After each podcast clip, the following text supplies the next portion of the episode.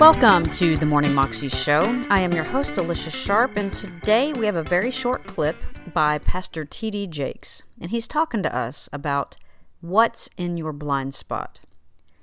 What is it that you don't allow correction on? What is it that you don't see because of maybe pride or something else in your life that you don't allow God to fix, that you don't even see because you're so focused on the way that you've always done something or the way that you've always been or the fact that you're right.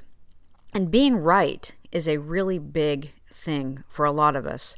We think we're right on this. We think we're right about that. Our opinion is absolutely right. And the fact is, it is more important to love someone.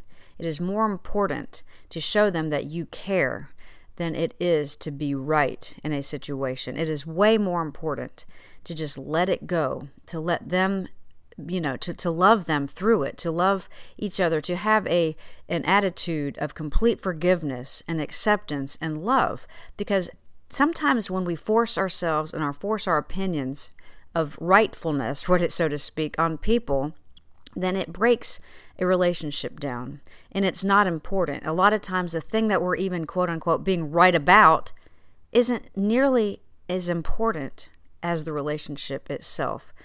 So we've got to learn to let things go and to trust God and to allow God to just minister to us. But what is in your blind spot? Is it being right? Is it having pride or something else? Here's Pastor T.D. Jakes blind spots. Blind spots are the places that we allow ourselves not to be changed. Areas that you won't allow your faith to touch.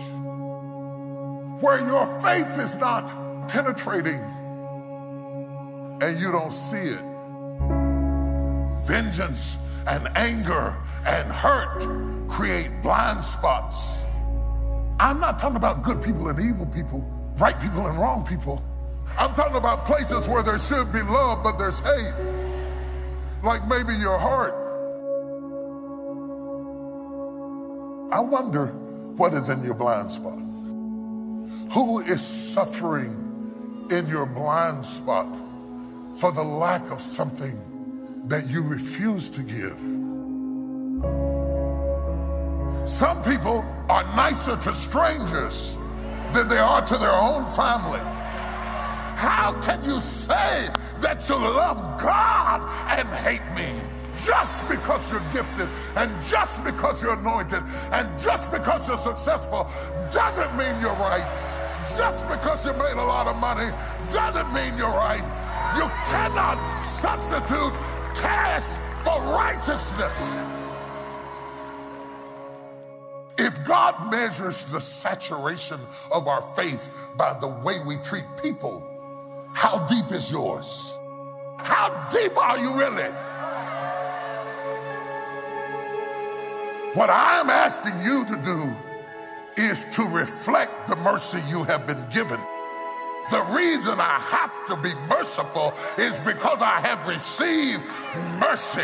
And every time I want to be judgmental, I keep remembering something that God did in my life.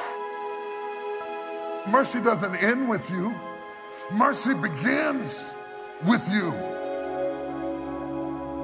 I think God wants to make you a sanctuary. He wants to make your heart a sanctuary. This is not about them, this is about you. God wants you to be free.